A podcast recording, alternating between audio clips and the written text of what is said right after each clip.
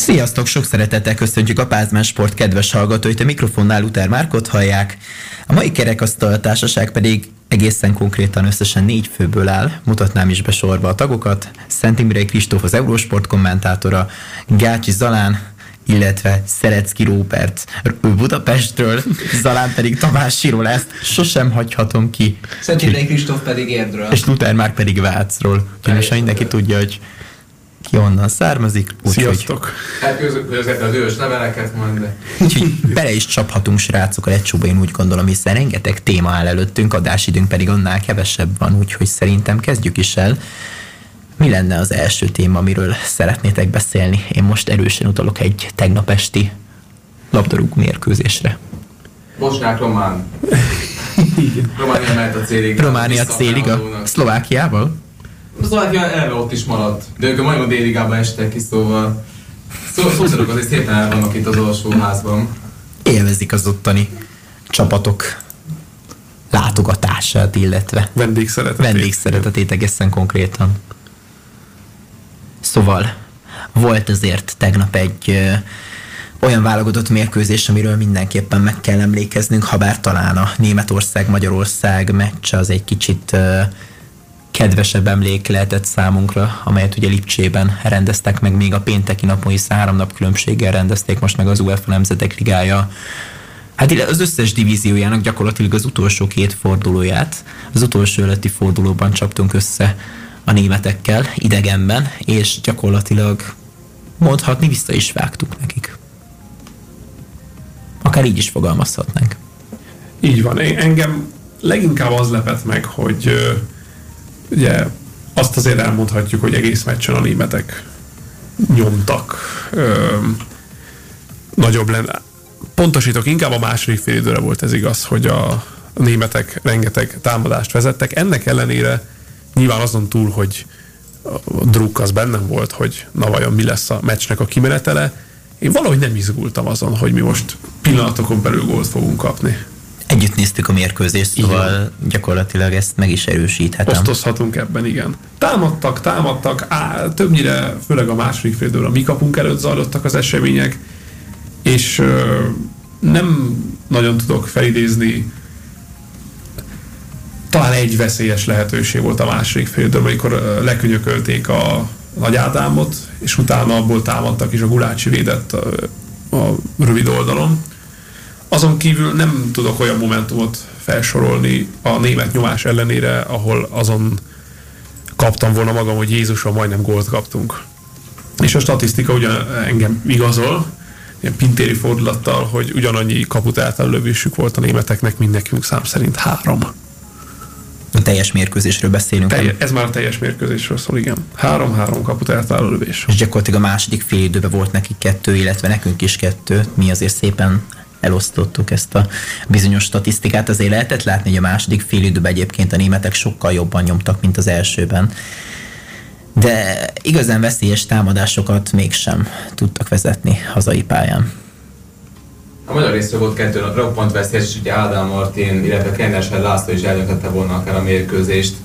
Ugye Ádám helyzete volt viszonylag érdekes részemről, mert azért az, hogy aki Niklász Szüle mellett, aki hát nem egy gyönge ember, azért mellette tudott egy helyzetet csinálni, hogy a gyöngébb lábával majdnem betalált, azért az nem volt, az nem volt semmi, meg kell, hogy mondjam. Hát Grendelselbe pedig egyetem ott volt a második gól, és azért, hát ott azért csaptam is egy az asztalra, hogy, hogy ezt azért lehet, hogy 10-ből 9-szer belőni, de hát most nyilván nem róhatjuk fel, hogy 5 másodperc alatt feldolgozni azt, hogy itt lehet egy meccset előtő, akár feljutást is érő gólt szerezni. De, de tényleg ez a két veszélyesebb volt, mint a németek másik térfélen történő akciói. E, egyébként ez egy érdekes mérkőzés volt most megnézve időpontilag, hiszen most éppen Kristófhoz fordulok, mivel tenisz is volt ezzel egy időben, hogy a Lever Kupa eseményei is zajlottak, amiről majd egy későbbi blogban fogunk beszélni hogy mennyire figyelted egyébként a, a magyar válogatott pénteki teljesítményt, mennyire volt még kapacitásod a hát tenisz mellett? szóval egyébként semennyire. Volt egy ilyen elmondom, hogy semennyire. Én a Leverkupát néztem. Mm, igazából persze, hát valamennyire követtem nyilván az eredményét ennek a meccsnek is, de alapvetően én a Leverkupával voltam elfoglalva. elfoglalva, mert hogy, hogy tényleg hát Federer pont akkor játszotta. Igazából egyébként végül is a búcsú meccse az talán később is kezdődött, mint ahogy a magyar-német meccs befejeződött. Jóval később. De én eleve már egy hangolódásképpen előtte megnéztem Andy Murray és Alex Deminor egyéni mérkőzését, ami szintén nagyon jó volt. Úgyhogy hát... Jó hosszú volt, szerencsére. Úgyhogy engem most őszintén szóval annyira nem hozott lázba ez a Nemzetek Ligája mérkőzés. Persze nyilván szurkoltam a magyaroknak, és örülök annak, hogy, hogy nyertek, és így megteremtették az esélyt annak, hogy ott legyenek a, a, a Final four ami végül nem jött össze, de igen, nálam most a prioritás a teniszem volt ö, múlt pénteken. És akkor beszéljünk a másik mérkőzésről is, hogyha esetleg nem maradt bennetek semmi még a németek ellenével kapcsolatban. Ha maradt, akkor nyugodtan tegyétek majd hozzá. Egy érdekesség igazából, hogy miközben ugye Londonban Bázelnek így a hivatalos földi istene búcsúzott konkrétan, vagy Krisztus helyi földi helytartója Bázelben. Ez alatt Lipcsében szinte egy másik bázeli sportról döntött el a mérkőzés, Szalai Ádám. Hát, ami százból, ha egyszer, ha bejön az a sarkozás szerintem. És egyébként vicces volt megjegyezni, hogy, vagy figyelni, amikor Márko Rossi azt mondta, hogy igazából csak amiatt aggódott, hogy túl korán lőttem. Lehetett is emiatt aggódni, de végül sikerült állni a sarat ilyen szempontból, de hát ilyen szempontból nagy esélye volt az a Bázelnek. Hát akár így is fogalmazhatnánk egyébként, de számomra az este egyébként ilyen mindent is nézünk elven zajlott, tehát megnéztem a magyar labdarúgó válogatott mérkőzését, aztán természetesen Roger Federer visszavonulásáról szólt a, a késő este, illetve az éjszaka első fele, de most még kitérünk, még mielőtt elkezdenénk teniszről beszélgetni, kitérünk még a másik mérkőzésre, az utolsó mérkőzésünkre, amely gyakorlatilag az olaszok elleni hazai pályán megvívott mérkőzés volt, amelyre hétfő este, vagyis tegnap este került sor a Puskás arénában. Gyakorlatilag 60 ezer néző előtt az olasz szektor az nem telt meg, 600 vendégszurkoló érkezett, így ennyit uh, tudok elmondani a helyszíről, hiszen önkéntesként uh, végigné, volt szerencsém végignézni a találkozót, ráadásul egész jó helyről gyakorlatilag a főkamerák mellől, illetve hát gyakorlatilag azokkal egy vonalban, úgyhogy nem volt rossz helyem, de akkor most elemezzük ki ezt a találkozót. Sajnos elveszítettük ezt a mérkőzést 2-0 arányban. Mennyire volt szerintetek szabályos egyébként az első gól? Szerintem az volt. Tehát őszintén szóval Gulácsi volt igazából az, aki inkább szabálytalanulból jött készen. Az olasz játékos már elrúgta a labdát, mikor Gulácsi őt elkaszálta, szóval én nem hiszem, hogy ez kapusogadászadásnak minősíthető az a szituáció, ugye nem véletlenül lett végül is előny szabály belőle, aztán végül gól. Igen, hát lehet rajta sajnálkozni, ugye ez a gól, ez hát leginkább a Szalai Attila és utána a Nagy Ádám hibájának róható fel. Hát érzelmi alapon lehet bele lehet kötni abba, hogy azt miért nem fújták le kapustámadásnak. Én is azt gondolom, hogy ez, ez, egy, ez egy szabályos gól volt sajnos. Lehet, hogy a tévéből egyébként jobb szögből és uh, több lassításból lehetett látni, mint a helyszínen, ahol természetesen a hív is elviszi az embert, illetve a hangulat is magával ragadja, és amikor fütyül, mit tudom én, 40 ezer szurkoló, akkor nyilván mi is fel vagyunk háborodva, hogy éppen most, most miért nem fújtak büntetőt, volt ugye az az eset is, majd akár erről is beszélhetünk, de de összességében ugye francia bíró volt a, a mérkőzésen, ezt ne felejtsük el, ami nem feltétlen biztos, hogy nekünk kedvezett, hogyha már így elkezdünk beszélni a bíráskodásról. Mondom, hogy a meccsen kerezettet is Clément többén fújt, és mégis 4 0 nyertünk. Jó, egyébként ebben is van valami, bár most egy nagyon rövid kitérő még tenisz kapcsán. Volt Bondár Annának a budapesti VTA 125-ös torna megvívott döntője hétvégén a Római Tenisz Akadémián, és ott például magyar bíró volt a páros döntőn, holott e, magyar teniszező is pályán volt a döntőben. Ez is egy érdekes eset. Nem tudom, Kristóf egyébként, amikor teniszt közvetítesz, mennyire találkozol e, játékos honfitársával a bírói székben, aki éppen a pályán van erre mennyire? Nem tudom, mert nem igazán szoktam figyelni, de szerintem azért igyekeznek arra törekedni, hogy ne ugyanolyan nemzetiségű legyen a székbíró, mint valamelyik játékos. De hát megvannak a bevett játékvezetők egyébként, például a Grand Slam tornákon is. És hát náluk szerintem pont azért, mert nagyon rutinosak, nagyon elismertek, bizonyítottak már eleget, szerintem nem kell attól tartani, hogy ha esetleg mondjuk egy honfitársuk lépne pályára, hogy nem pártatlanul ítélkeznének. Pláne egyébként, amikor ö, ugye mondjuk automata rendszer van, tehát élő sólyomszem, és akkor hát nem tudják nagyon felülbírálni, nem tudnak konkrétan vonalbírói ítéletet felülbírálni.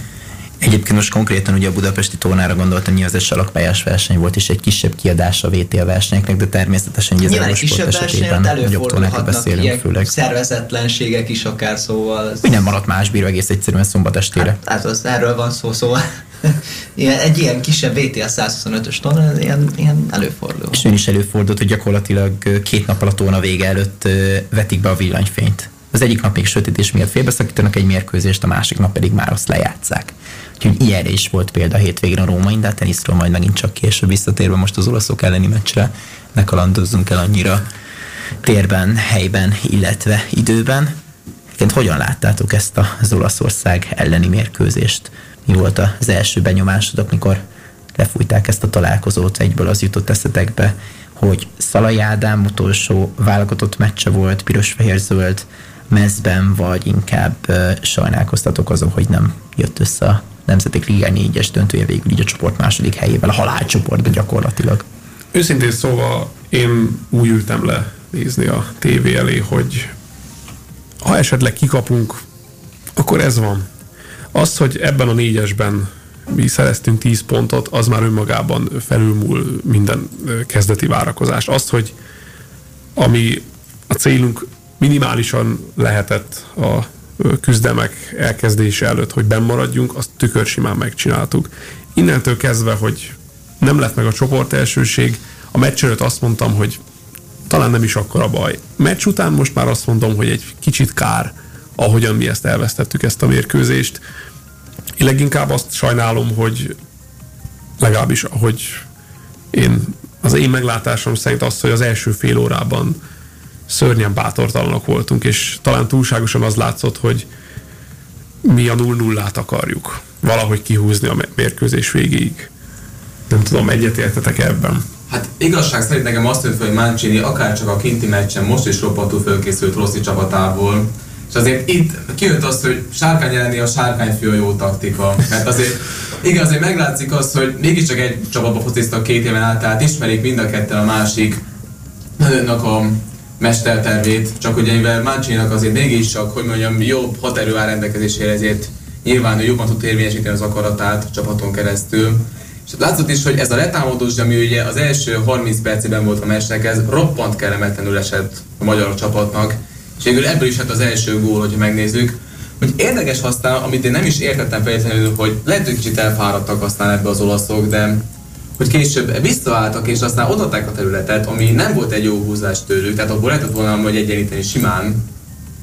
Csak hát akkor volt egy Gianluigi Donnarumma, aki azért... Majdnem egy buffon, ha már Gianluigi. Hát, mindent is védett. Tehát még, még, csak, még csak szerencsénk sem volt. Életen napját fogtak így gyakorlatilag, Igen. tényleg. Nem Te, volt. A tiszta, zicser, a tiszta zicsereket is tényleg védte. Tehát ami a második félidő elején volt. Zárva tartott az olasz kapu. Tehát ami a második félidő elején volt, ez a négy lövésből egyet sem tudtunk berúgni. Ez egymás követő Szörnyen volt. fájdalmas volt nézni. Igen, és akkor még ugye az egyenlítések mentünk, hiszen akkor, akkor még az olaszok csak igen. egy nullára vezettek a fél időben. egy gyönyörű kontraakcióval. Igen, tehát igen, bele se lehetett kötni. Tehát számomra is az volt a legszembetűnőbb, hogy amit a németek ellen csináltunk, hogy beállunk védekezni, tömörülünk a saját 16-osunkon, meg a saját térfelünkön, és onnan építkezünk, az a németek ellen működött, és az olaszok erre odafigyeltek. Már a kirúgásnál rögtön ott maradtak fönt hárman, és amikor hátul passzolgatunk, akkor is rögtön legalább két ember futott a labdás emberre, és ezt, ezt sajnos jól csinálták, azt gondolom. És a széleket is jól használták általánosságban, mert a németeknél, hát mondjuk úgy, hogy csak papíról létezett a szélső játék Igen a Kerkez Milosnak hány elfutása volt a bal oldalon németeknél. Sajnos az olaszoknál ez nem, nem az olaszok elleni meccsen ez nem jött ki jól. Hát tényleg sok mindent meg lehetne fogalmazni így a magyar-olasz, a piros-fehér-zöld mérkőzés kapcsán, de, de tényleg benne volt a gól, és ha megnézzük, akkor ez volt talán az egyetlen olyan mérkőzés, ahol mi birtokoltuk többet a labdát a nálunk sokkal, de sokkal nagyobb ö, csapatok ellen. Tovább megyek konkrétan, emlékeim szerint még 40 százalék fölé sem kerültünk az eddigi meccseken, nem hogy 50 fölé. Tehát ilyen szempontból egy különösen érdekes, az egyetlen mesét pontozással nyertünk, mert végül azt hiszem, a legcsúnyábban. Ha lehet így fogalmazni, pedig azért nem kéne, mert tulajdonképpen ha ránézünk a csoport végeredményére, akkor azt látjuk, hogy a magyar, csapatnak volt a legjobb a gólkülönbsége az egész csoportban, ami azért megint sok mindent elmond szerintem. És az is maradt, igen. Igen. Hogy Anglia mínusz 6 az például. Visszatérve az olaszok ellen 43%-os labdabirtoklásunk volt még júniusban. Akkor azért elnézést kérek. Ja, fölmentek 40 fölé. Képesek voltak rá. De 50 fölött biztosan először volt. És 40 fölött kétszer voltunk, hiszen Igen. az Anglia elleni első mérkőzésen is. De az, hogy mi, birtokol, mi birtokoltuk volna többet a labdát, az, az most fordult elő először, abban én is biztos vagyok. Az tény. Úgyhogy nyugodtan összegezhetjük ezt a csoportot, hiszen tényleg a legjobb gólkülönbség az, amiénk volt, és a legkevesebb kapott gól is. Szerintem ebben egyébként egészen előkelő helyen állunk. Én most nem néztegettem végig az A divíziónak a, a végeredményét, de nyugodtan megtehetjük egyébként. És, és ugye azt látjuk, hogy hát a portugálok csak kettő gólt kaptak, és hát gyakorlatilag mi vagyunk a második legjobbak ebben a statisztikában a spanyolokkal volt, és spanyolokkal és a dánokkal volt versenyben hiszen ugyanígy darab négy fős csoportot rendeznek már az idei, illetve 2022-2023-as Nemzetek Ligája kiírásában, és és hát tényleg büszkék lehetünk erre a három győzelemre gyakorlatilag. Az angolokat tényleg oda visszavertük. És, igen, ezt is tegyük gyorsan hozzá, és ráadásul ugye idegenben 4-0-ra győztük le őket. És ott a németek ellen is volt egy győzelmünk, amit szintén érdemes kiemelni, ráadásul ugye idegenben is nem hazai pályán, hogy egy gól, gyors gólváltásnak köszönhetően volt egy egy-egyes találkozó az Anglia elleni egy nullás hazai pályán aratott sikert követően, ahol ugye csak gyerekek lehettek a lelátón egy korábbi. Hát hivatalosan zárt kapus mérkőzésnek kiírt találkozó miatt, de hát ugye tudjuk, hogy most már nem lesznek zárt kapus mérkőzések, ha csak nem újabb járvány csap le Európára, illetve a világra. Ez nyugodtan, vagy akár háború, de ilyen ne legyen. Legalábbis újabb ne robbanjon ki, és hogy hát az ukrán meccseket nyilvánvalóan nem Ukrajnában rendezik meg, és, és az ukrán bajnokság is ugye zárt kapuk mögött zajlik, és nagyon fogadási lehetőség sincs rá egyébként, mint hogy az orosz bajnokságra is egy kis kitérő volt ez. De ha már a fogadás, akkor egyébként azt érdemes kiemelni, hogy a magyar válogatott például a németek ellen 9 és feles szorzó volt. Hát magyar válogatott sikere. Aki bátor volt, az, az megszedhette magát. És szépen lassan emelkedett egyébként az olaszok szorzója is ellenünk, tehát ilyen 1.95-ös otcokat is láttam még pár nappal a mérkőzés előtt, aztán a végén 2.25-ig emelkedett ez a bizonyos statisztika, és a magyarok győzelmére 3,6-szeres szorzót fizettek volna, illetve volt olyan fogadóiroda is, ahol közel négyszerest, aztán végül ez ugye nem jött össze, végül gólt sem tudtunk szerezni, de abszolút büszkék lehettek, lehetünk Márko Rossi csapatára, hiszen tényleg 10 pontot össze tudtunk szedni ebbe a csoportban. Ugye volt még egy döntetlen Németország ellen, és hát tényleg gyakorlatilag csak Olaszországtól kaptunk viszont ugye oda-vissza is ráadásul idegenben lőttünk is egy gólt.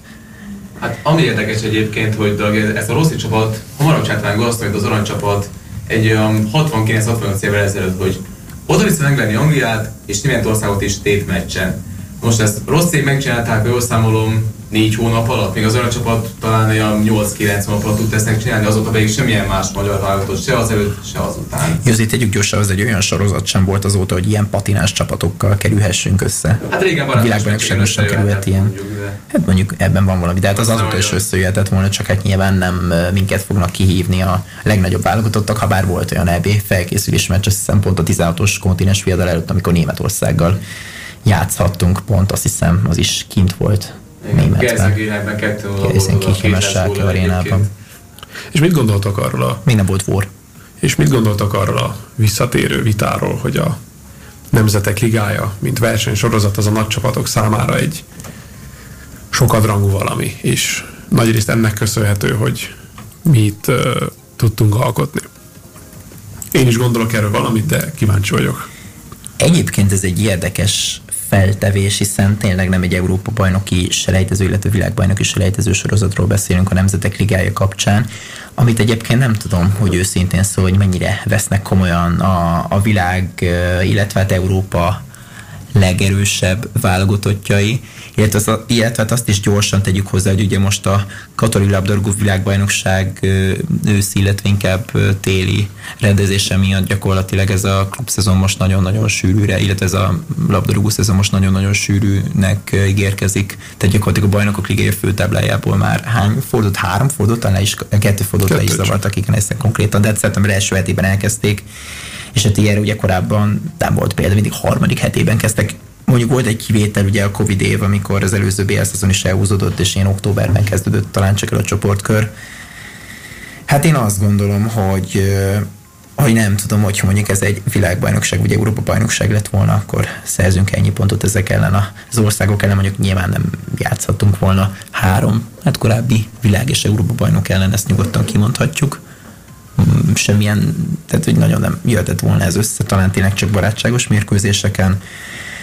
De a véleményem az, hogy tényleg várjuk meg a következő Európa bajnoki selejtező sorozatot, illetve azt, hogy ki tudjuk-e, ki tudunk-e majd jutni a 2024-es Németország Európa bajnokságra, illetve egyáltalán a közeljövőben kvalifikálni tudunk-e egy világbajnokságra.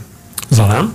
Hát még visszatérve erre a kérdésre, hogy megéri az NL, ugye FIFA-nál sokszor érkezik ugye a kritika, hogy abszolút felséges sorozat. Ugye nyilván hazabeszélnek, mert ők inkább szeretnek minél több meccset maguknak rendezni, amit, amiből ők gazdagodnak, de az cáfolhatatlan, hogy a nagy csapatok ezt valahol nem nagyon veszik komolyan. Tehát azért nyilván nem, nem volt eltervező Unió részéről, hogy kiesnek a liga, a, az A divízióból, de azért azt látni, hogy magyar csapat teljesítménye az nem teljesen egyedülálló, mint annak elsőre tűnne. Tehát azért mégiscsak Dánia és oda-vissza aztán megverte Franciaországot, például Franciaország megkésett a, szintén a B divízióba, egy ponton múlt végül aztán a bemaradásuk. Mondjuk a kis adónak nyilván ez egyrészt ugye reklám lehetőség, megmutathatja magukat, hogy ugye tudnak egy kis kihívást tanúsítani az ellenfélel szemben, és ugye sejtető sorozat szempontjából ugye ez az UEFA-nak ez is egy próbálkozása, hogy már nincsen semmilyen valódi tétje az egésznek, akkor megpróbálnak ugye azzal, hogy a kalapos rendszert azt ez alapján határozzák meg, hát mondjuk lehet, hogy igazából most ugyanott leszünk, hogyha Anglia meg Franciaországot lesz a második kalapban, szóval ilyen szempontból megint nem történt égszagadás meg földindulás. Bár hát mondjuk magyar szemben nyilván nagyon nehéz azt mondani, hogy az NL az igazából egy fölösleges sorozat. Tehát én ezt nem is tudom így mondani, de valahol valahol a koncepciót érdemosan átgondolni, mert azt, hogy egyrészt roppant bonyolult még mindig, majd napig nem tudom értelmezni néha mi a lényege az egésznek. És ilyen szempontból egy kis egyszerűsítés nem ártana. De valahol, de valahol egy-két jó meccsre tényleg megfelelő véleményem szerint. Hát a bonyolultság az leginkább abban áll, hogy innen hogy lehet átkerülni ilyen-olyan pótselejtezőre. Az, az nekem is időbe telik, amikor ezt egyszer-egyszer át, átbogarászom. Ugyanakkor meg ha esetleg arra gondolunk, hogy ez egy kevésbé fontos versenysorozat, ezek a csapatok barátságos meccsen is megvertek minket félgőzzel régen. Egyrészt. A másik pedig, hogy ha már nem sokára két hónapon belül Mondjuk világ... az oroszokat megvertük, bocsánat, még itt van a Puskásban. Ha nem sokára világbajnokságban ezeknek a nagy csapatoknak, illetve a nagy válogatottak kapcsán a játékosoknak hol van a lehetőség megmutatni, hogy a VB részt vegyenek? Hát itt, a Nemzetek Ligájában. És tegyük... Számítva az olaszokat például. Illetve... Leszámítva az olaszokat, igen. Igen, igen, itt tehát ebben a halálcsoportban gyakorlatilag az első két helyen olyan válogatott végzett, ugye Olaszország és Magyarország személyében a piros-fehér-zöld csapatok, akik gyakorlatilag nem jutottak ki a Katari világbajnokságra, és az olasz válogatott esetében ez már zsinórban a második olyan világbajnokság, amiről lemaradnak. Nő meg talán a 9 szóval... Ugyanakkor, hogyha... Azt már nem is számoljuk. Ha ez teljességgel igaz lenne, hogy a nagy válogatottak egyáltalán nem veszik komolyan, vagy nagy részt nem veszik komolyan, akkor nem lehetne mondjuk Hansi Flick arcáról összevágni egy egyperces montás meccs közben a fájdalmas arc kifejezéseiről. Nem aggódnának a né- német sajtóban, hogy ez így egy necces lesz a világbajnokság előtt, egy győzelem, négy döntetlen, egy vereség. Ez X királyok. Igen, úgyhogy um, tompítanám azt a véle- vélekedés, mi szerint mi csak azért jutottunk itt előrébb, mert ez egy kevésbé fontos a nagyok számára. Egy Európa Ligában is számtalan alkalommal előfordul, hogy patinásabb olasz csapatok, angol csapatok, akiknek néha fontosabb a saját bajnokságuk, mint a nemzetközi, ha az nem bajnokok ligája, akkor x vagy kikapnak váratlanul. Mégsem nézzük le az Európa Ligát, mint versenysorozat.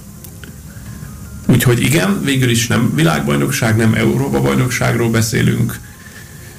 A 10 pont az 10 pont ilyen nagy csapatok ellen. És ezt nem is ragoznám tovább, hiszen még jó pár sportággal szeretnénk foglalkozni itt a Pázmán Sport délutánban, inkább, illetve inkább más sportestében, úgyhogy hamarosan folytatjuk a Pázmán Sport műsorát. Folytatnánk a Pázmán Sport műsorát, következő sportágunk a tenisz, amivel fogunk foglalkozni. Azon belül pedig nem más, mint a 2022-es Lévier Kupa esemény, amely ugye Európa és a világ csatáját hozta a londoni U2 arénában. Vagy the rest of the world, úgy is mondhatjuk. Igen, Dácban is szoktuk így fogalmazni, de amit mindenképpen érdemes még ezzel a hát hosszú hétvégével kapcsolatban kijelenteni, miről már múlt héten is ugye nagyon sokat beszéltünk, Roger Federer visszavonulása, és most már ugye sor is került erre a bizonyos hát szívszorító és fájdalmas eseményre, hiszen tényleg szerintem ezt senki sem bírta könnyek nélkül, aki látta a közvetítést akár a helyszínen, nézte, illetve figyelte a páros mérkőzést, hiszen Rafael Nadal a jó barátjával mérkőzött meg egy oldalon utoljára. Igen, és ezt ugye már tudtuk előre, hogy ez így lesz, már ö, néhány nappal előtte. Egy ideig viszont előtte meg kérdés volt, hogy Federer hogy is fog részt venni ezen a Lever kupán, hogy vállal-e egyéni meccset, mert elvileg ugye a Lever kupa szabályzatában tulajdonképpen benne van, hogy minden résztvevőnek egy egyéni meccse legalább pályára kell lépnie az első két nap során, de hát most nyilván azért nyugodtan tehette kivételt Roger Federerrel, és ugye végül kiderült, hogy Rafael Nadalnak is ez volt az egyetlen meccse az idei Lever kupán, ugye ő is küzdött sérüléssel most, illetve hát ugye a feleségének a gyermeke bármikor megszülethet, úgyhogy emiatt is utazott haza. Úgyhogy, úgyhogy ez egy nagyon szép, tényleg nagyon szép búcsú volt, azt gondolom annak ellenére, hogy Fédererék nem tudták megnyerni a páros, ez tényleg teljesen lényegtelen volt. És megint csak meccslabdáról veszített el egy mérkőzést, amit igen, igen, igen, igen, 20. alkalomra. Igen, megint meccslabdáról veszített, viszont tényleg ennek semmi jelentősége nincsen. Így is még varázsolt egyet, sőt nem csak egyet uh-huh. az utolsó meccsén is. A hát például, is. Hát meg ugye a meccs elején, ha emlékszel, ugye tényleg több mint 1500 profi meccs van a háta mögött, de az utolsó meccsén sikerült még olyat összehozni, amit korábban egyszer sem, hogy konkrétan átüti a hálón egy ilyen kis lyukon keresztül a labdát. ugye, ami szabálytalan, de hát óriási dolog, hogy ilyet, ilyet én nem is láttam amúgy teniszpályán. Hát profi szinten biztosan nem láthattunk ilyet, talán ilyen elhagyatott teniszpályákon esetleg átütjük néha a háló poldet. Én nem emlékszem ilyenre, megmondom őszintén.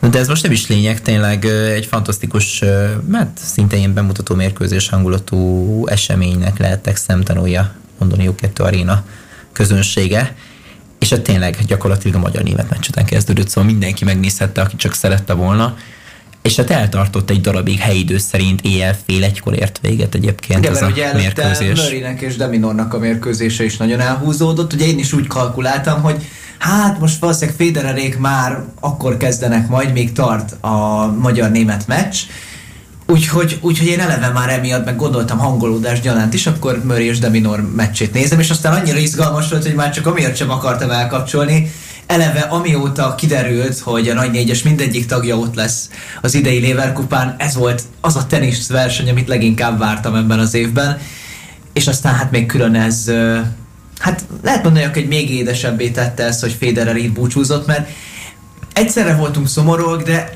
ahogy Federernél is, azok nem csak a fájdalom miatti, a búcsú miatti könnyek voltak, hanem az örömkönnyek is, hogy annyi Ö, tehát nyilván ne, mi is nagyon sokat köszönhetünk neki, de ő is nagyon sok mindenkinek köszönheti ezt a, ezt a szép pályafutást. Nagyon a helyén tudja kezelni a sikereit, és hogy például a felesége Mirka nélkül, és még nagyon sok ember nélkül nem tudta volna mindazt elérni, amit végül elért, és nem is tudott volna ilyen sokáig játszani, 25 év profi pályafutást nem tudott volna ö, kiteljesíteni, hogyha ha, ha tényleg nincs mögötte nagyon sok támogató ember, és persze alapvetően a szurkolók, akik világszerte imádják őt. Úgyhogy, úgyhogy tényleg ez, ez egy ez egy nagyon, nagyon érzelmes búcsú volt, egyfajta varázslatos pillanat, ugye a búcsú beszéd is, a búcsúztatás pillanatai is, főleg az, hogy még Rafael Nadal is ennyire elérzékenyült. Egyébként ezt nem is gondoltam volna, tudtam persze, hogy nagyon jó barátok, de hogy ő is ennyire e, e, ennyire tényleg meghatódik ettől, ettől a dologtól, ez, ez, ez tényleg már, már csak ez is könnyeket csalt az ember szíve köztük az enyémbe is, és hát például tényleg mikor Mirkáról beszélt Federer, hát igen, tehát nehéz is szavakba önteni őszintén szólva. Utoljára ilyen egyébként, hogy a nagy négyes ott volt egy tornán, ez 2019-ben volt elvileg az Ausztrál Open-en. Ugye ez a statisztika, ez, ez helytálló, és megbízhatunk, vagy bízhatunk ebben az adatban. Hát igen, Roger Federer nagyon-nagyon sokat adott a, a profi tenisznek, és sokakkal egyébként éppen a svájciak klasszisa, most már 41 esztendős, hihetetlen kimondani, ő szeretette meg a sportágat, rengeteg szurkolóval, rajongóval, akik tényleg elmondta az interjúban, hogy ö, sokszor több ezer, több tízezer kilométert utaztak, hogy láthassák a legnagyobb kedvencüket, akár szabadságukat feláldozva, vagy ö, szabad idejüket éppen. És ez tényleg, tényleg egy óriási dolog, hogy egy ilyen klaszt is láthattunk játszani. Jó pár másik klaszt is egyébként, akik ugye még mindig játszanak, Nadal és Djokovic és egy nyilván Andy murray is gondolunk, akik gyakorlatilag az elmúlt 15-17 év Grand Slam tornáinak 90%-et szerintem megnyerték. Hát most is, hogyha csak az elmúlt évekre is gondolunk, hogy igazából csak a US Open volt az a torna, hogy az elmúlt négy-öt évben, amit nem a nagy hármas valamelyik tagja vitt el. Tehát ez, ez önmagában sok mindent elmond arról, hogy Persze, ott toporognak már nagyon a fiatalok, de azért ténylegesen a generációváltás még teljes egészében így fogalmazva nem történt meg. De igen, hát az tény, hogy most tényleg én azt gondolom, ha nem is egy korszak zárult le még, mert az talán majd inkább akkor fog, amikor a nagy hármasból még valaki befejezi, vagy tényleg akár Nadal és Djokovic is már. Tenisz egy darabja viszont tényleg. De azt tény, hogy, a, a, hogy egy, egy olyan egyéniség távozott a sportákból, tényleg e- ez közhelyes mondani, hogy aki egyszer is megismételhetetlen, de, de ő tényleg azért rá lehet azt mondani, hogy, hogy, hogy ilyen különleges egyénisége talán sosem volt, és nem is lesz a tenisznek. Főleg abból a szempontból, hogy valaki ilyen művészi, művészeti szintre tudta emelni ezt a, ennek a sportágnak az űzését. Hát tényleg varázsolt, és milyen légésen könnyen mozgott a pályán. És tényleg reménykedjünk abban, hogy láthatjuk még sok-sok bemutató mérkőzésen, akár Grand Slam tornákon, legendás párosban, vagy akár ez is szóba került, hogy az Eurósportnak milyen lenne, ha ő lenne a Hát nem is azt mondanám, hogy a szakkommentátora, de a szakértője. Azért ez egy óriási dolog lenne, Szántó Petra mondta egy sportrádiós interjúban, mi szerint ezt így el tudná képzelni, hiszen a képernyőn is el tudná őt képzelni, hiszen azért egy jóképű úriemberről van szó, azt nyugodtan elmondhatjuk. Igen, mások is mondták, hogy ilyen szakkommentátori szerepbe is természetesen. Romeo Sullivan akár, de ő még úgy aktív játékos. Igen, hát ő, ő ilyen érdekes, hogy, hogy azt hiszem még most a VB-n is volt úgy, hogy szakértett, miközben még versenyben volt, és hát aztán egészen a torna legvégéig, hiszen ő lett a világbajnok. Nagy örömödre. Abszolút. Egyébként nekem az volt még, tehát ez a két varázslatos pillanat volt nekem, sportpillanat ebben az évben, Federer ö, tényleg nagyon érzelmes búcsúja, illetve Ronnie O'Sullivan történelmi hetedik VB címe. Most adtál egy jó ötletet egyébként majd a karácsonyi adásnak, mi szerint az év sport pillanatairól majd csinálunk egy ilyen válogatást, és mindenki egyébként szerintem teljesen mást fog mondani, el tudom képzelni, hogy Zalán vagy akár Robi valamilyen mondjuk Zalán inkább ilyen Forma 1 példát fog hozni, Robi valamilyen focis példát, mint hogy akár csak miatt is, és szerintem Dani is, Kristófnak ugye már elhangzott a két sportpillanata, és nekem még ezen gondolkodnom kell, hiszen tényleg lehet Federer visszavonulása, az szerintem egészen biztosan tényleg közte lesz. Tényleg nehéz is elhinni egyébként, hogy, hogy véget ért Federer karrierje. Tehát, hogy amikor ott történt ez, és már én is úgy késő este, élőben néztem ezt a, ezt a búcsúztatást, és úgy, úgy, úgy fel sem fogtam még teljes egészében, hogy, hogy őt már tényleg nem látjuk tétmérkőzése, még úgy is, hogy tényleg az elmúlt több mint egy évben nem játszott tétmeccset ugye a Lever kupáig, amikor most játszott ezt az egy páros meccset, hát de még, mégis azért más, volt, mikor már tudjuk, hogy, hogy biztosan nem fog nevezni egy Grand Slam tornára és semmelyik másik versenyre sem. Nincs benne a bizonytalanság, hogy láthatod, de Igen. még ott játszani, érdemes kimenni Bázelbe, hogy még megcsodáld utoljára az ő játékát élesben, és nem csak nyilván ott is fog bemutató meccset játszani, ez szerintem egészen Persze, lobbizunk, hogy el, el, eljöjjön majd Budapestre is, hogy hát szorítunk Végül ezért. Is Um, de Szeretett új helyekre menni igen. egyébként. Igen, meg hát ugye most már eleve volt arról szó, hogy Madridban játszik majd Rafael Nadal egy bemutató mérkőzést, sőt azt hiszem egyébként Carlos Alcaraz is nagyon jelentkezett igen, erre, igen, igen, igen. erre a bemutatóra, mert hát ugye ő neki végül kimaradta, hogy nem egy kiváló fiatal játékosnak, hogy játszon egy tétmeccset Roger Federerrel, úgyhogy ő, ő tényleg nagyon szeretné ezt. Hát most már tétmeccset nem fog, de bemutatom még természetesen játszhat vele.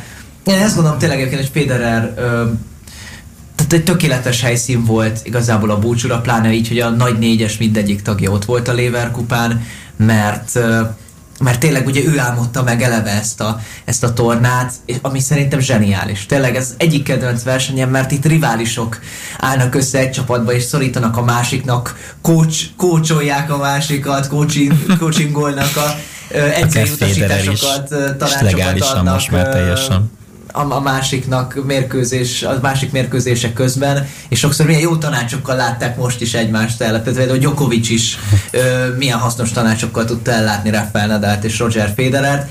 Elképesztő jó ezt látni. Jó és, és ugye Federer is ugye szombaton és vasárnap ő is természetesen ő ott maradt, és, és nagyon szurkolt a csapattársaknak, és ő is adott néhány tanácsot a, a, a csapattársainak, úgyhogy Úgyhogy ha nem is nyerte meg végül, ugye, ezt akkor mondhatjuk, ugye, nem nyerte meg végül az európai csapat. Először nem nyerte meg a Lever kupát, de azt gondolom, hogy Federerben így sincs semmilyen keserű érzés. És ott bennünk sem lehet, hiszen tényleg kerek és gyönyörű szép volt ez a pályafutás, gyakorlatilag tényleg 20 Grand Slam torna győzelemmel zárt, és több mint 100 ATP túron aratott sikerrel, ha ugye torna győzelmeket nézzük.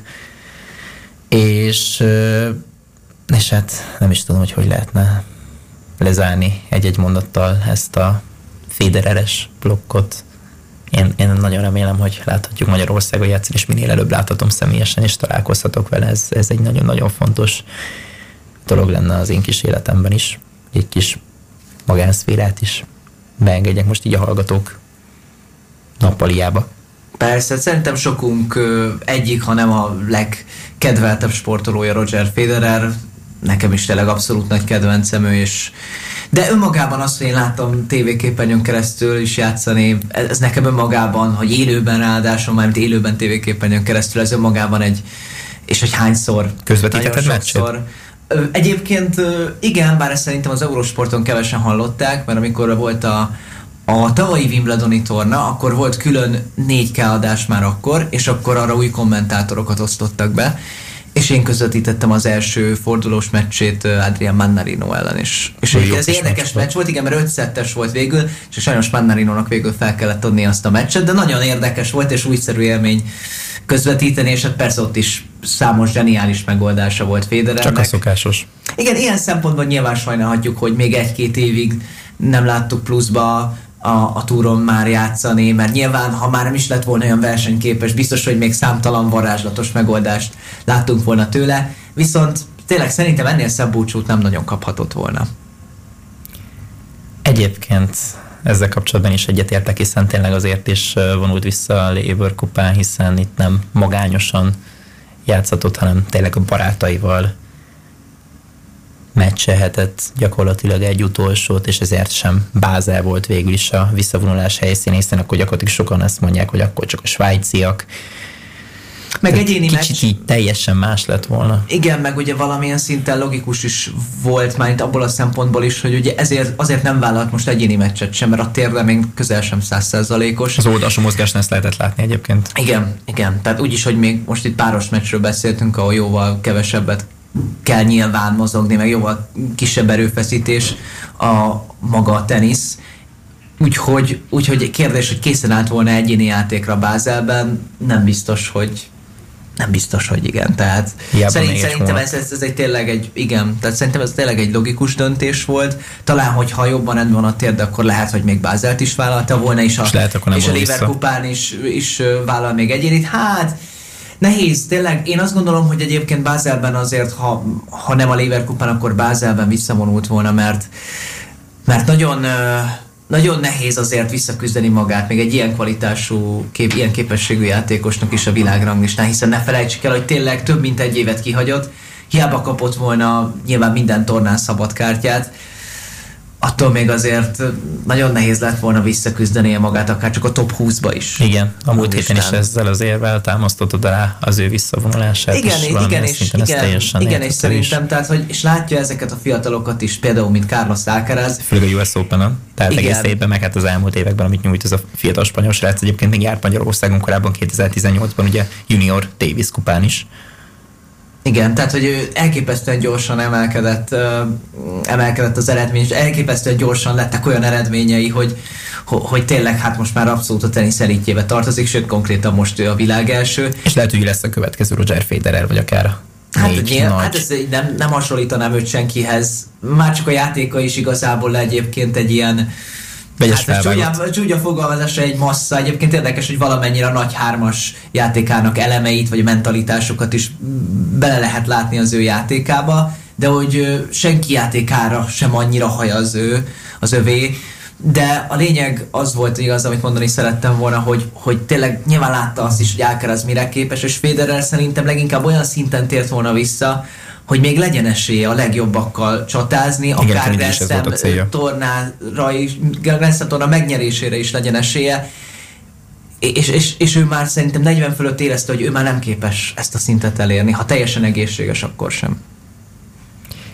Hát igen, talán ez az igazság, és ezt lehetett látni a Hurkács elleni harmadik játszmár is, de erről már tényleg, tényleg nincs értelme beszélni, hiszen egy abszolút világklasszis, a világ egyik legelismertebb és legnépszerűbb sportolója fejezte be profi pályafutását, akiről még Novák Djokovic is elmondta, hogy az egyetemes sport legnagyobbja, és ezzel szerintem abszolút egyet is érthetünk, úgyhogy Roger Federer befejezte pályafutását, Viszont Bondár Anna nem fejezte be kitérve egy kicsit még a budapesti tornára, hiszen a 125-ös tornán győzelmet aratott a belga Kimberly Zimmermann oldalán, úgyhogy második véti a torna győzelmét aratta a legmagasabb rangsorolt magyar teniszező.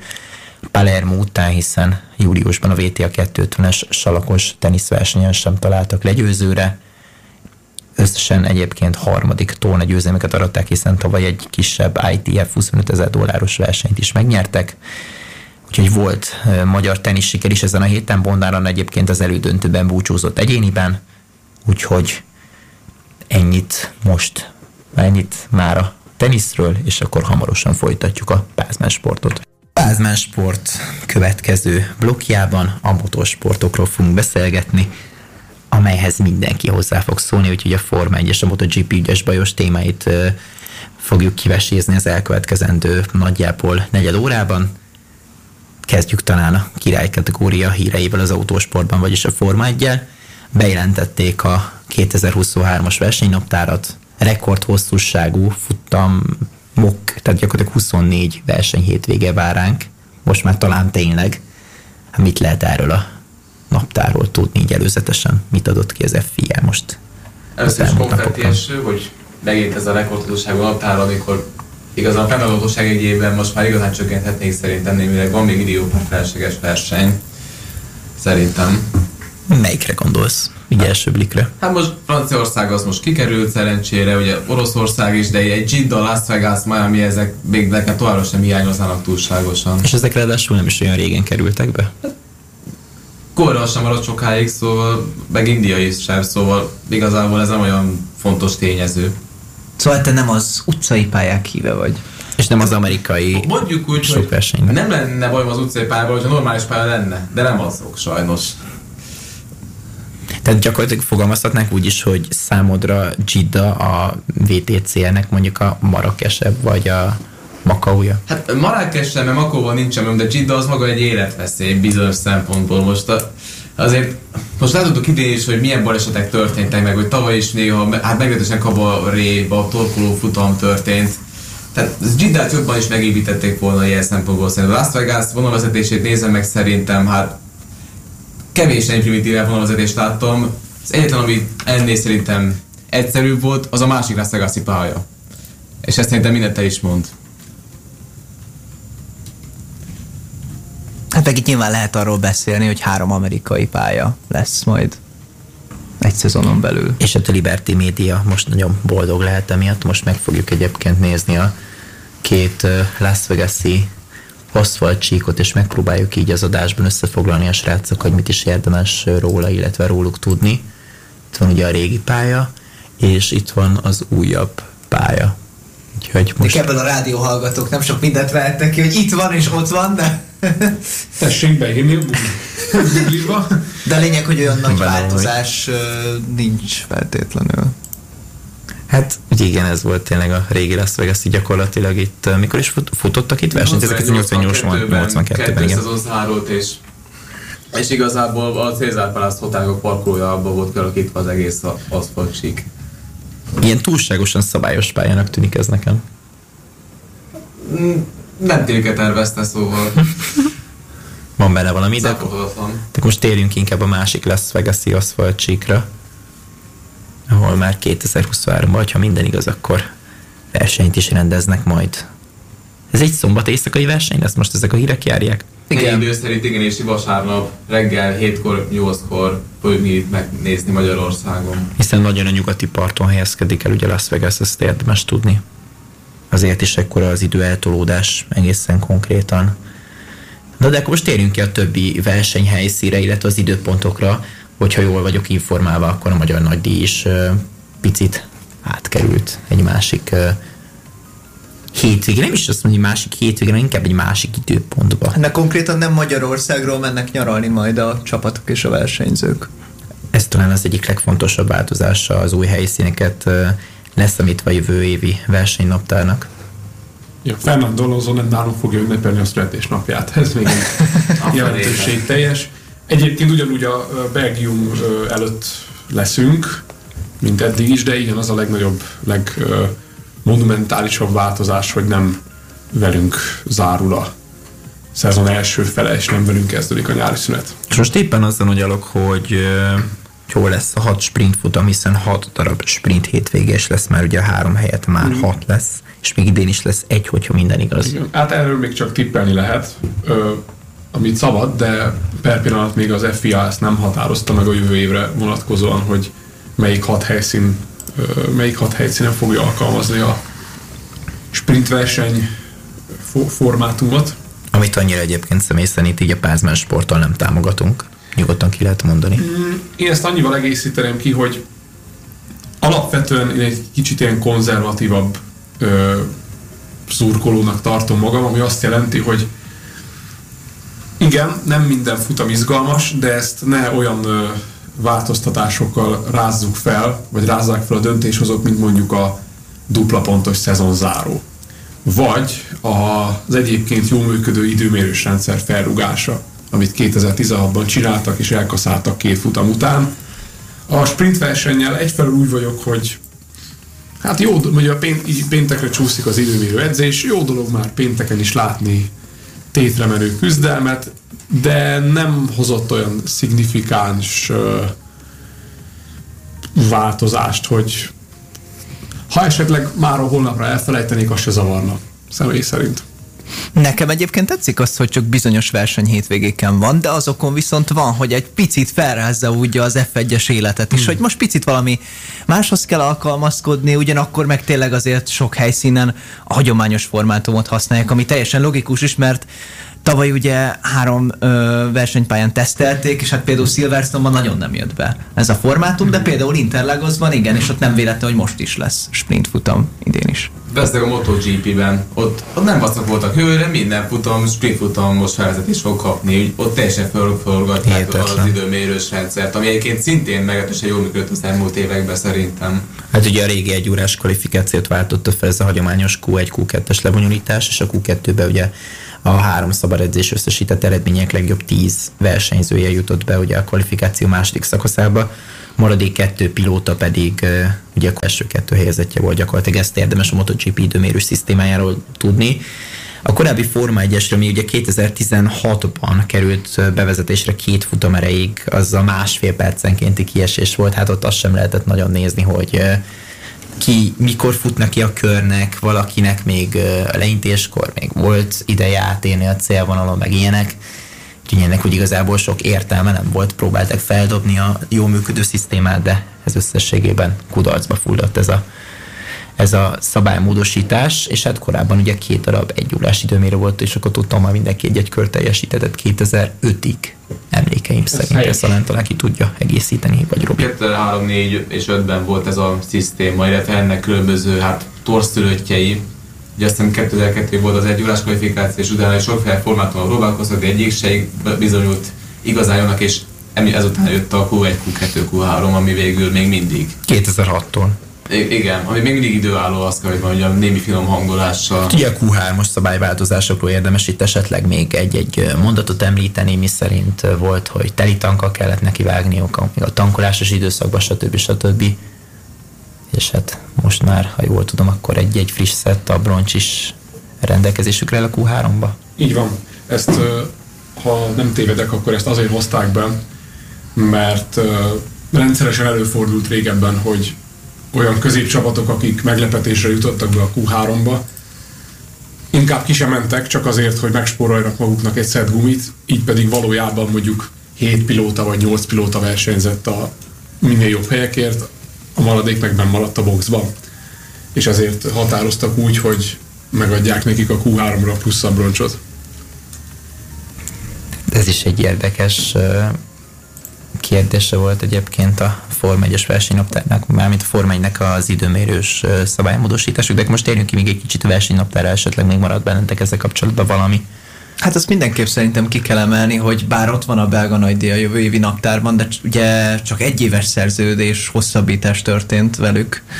Tehát ugye tényleg egy legendás pályáról van szó, aminek már a jövő évi léte is fenyegetve volt de nem biztos, hogy lesz újabb szerződés hosszabbítás, mert ugye Dél-Afrika nagyon átsingózik arra a naptárba kerülésre, amit ugye még 2023-ban nem tudtak megvalósítani a, a, a Liberty-vel, úgyhogy Úgyhogy meglátjuk majd, hogy ez, ez hogy alakul, de hát igen, Spának azért továbbra sem biztos a helyzete, hiába lesznek ott jövőre. Mikor is volt utoljára Dél-Afrikában futam? 93-ban. Mixenna és Prost idejében gyakorlatilag. Szó, szóval, hogy még mennyiségi kérdések merülhetnek fel, bármennyire is rajongók vagyunk. Nem sok ez egy kicsit, ez a 24 futam. Itt elsősorban arra gondolok, hogy ö, olvastam nem egy, nem két cikket, ami ö, szerelőket szólaltat meg, és arról szól, hogy nekik is van családjuk, alig látják őket, ö, ki vannak zsigerelve, és ha esetleg valamilyen problémák merül fel menet közben, azt úgy a nagy hajtásban nem feltétlen marad idő, hogy azt így me- megoldásra kerüljenek ezek, akár lelki gondok is lehetnek, és ezt nem lehet egyszerűen annyival lesöpörni, hogy, hogy durván megkeresik a pénzt, amit ezért a melóért kapnak. És hát régen még simán csak két hetente történtek futamok, most pedig már a szemünk serebben, ha megtörténik a tripla hétvége. Nem sok ez egy kicsit ez a 24 futam. Jó látni a futamokat, hiszen rajongók vagyunk, de nem sok ez egy kicsit. Igen, tehát én egyébként az, hogy nem sok ez nekünk, hát nekünk rajongóknak nem feltétlenül sok, az általad említett szerelőknek és egyéb ö, csapatokért felelős személyeknek annál inkább. Tehát talán már, talán már egy Form 1 futam nem válik olyan ö, kiváltságos eseményé, mert most már van belőle egy rakás. Míg azért... jó nézni őket. Igen, bár szerintem végül is ettől még azoknak a futamoknak a presztízse nem, nem megy lejjebb, tehát mondjuk egy, egy, egy, egy brit nagy D, vagy egy monakói nagy D nem, nem, nem megy azoknak a presztízse lejjebb azért, mert hogy szerintem, hogy több futam van. Nyilván igen, értem amúgy, amit mondani szeretnél, és talán van is benne valami igazság, hogy, hogy úgy picit már, hogy elsőünk, jó, egy futam, hogy újabb verseny hétvége, de szerintem pont az ilyen legendás pályáknak és ezeknek a versenyeknek ezeken a helyszíneken szerintem mindig is, mindig is azért egy külön jelentősége lesz. Az más kérdés, hogy nyilván a több helyszínben benne lehet az, hogy több olyan ö, több olyan helyszínre, olyan versenypályára is ellátogat a Forma 1 mezőnye, ami nem biztos, hogy olyan izgalmas.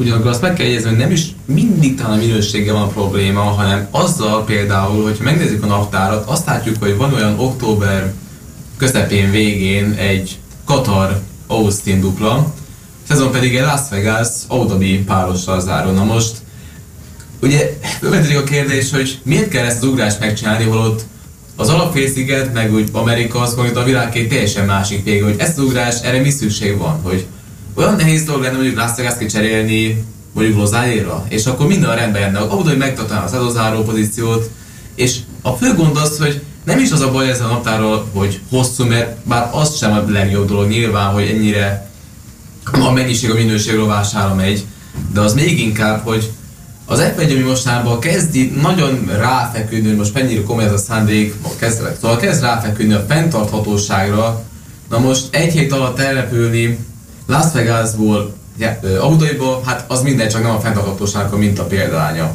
Vagy inkább ami az idény elején zajlik, hogy Azerbajdzsán, ami mondjuk Eurázsia, azután elrepülünk Miami-ba, vissza Imola, majd két európai futam Monaco, Spanyolország, egy kiugrás, kiruccanás Kanadába, vagy vissza Ausztria.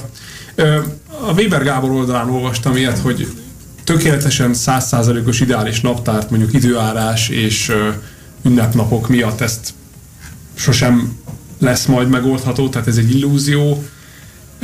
Ennek ellenére hát ez a net zero 2030-ban nem hinném, hogy feltétlenül ez, ez a net zero nem feltétlenül összeegyeztethető az ilyen ugrásokkal, amiket emlegettem.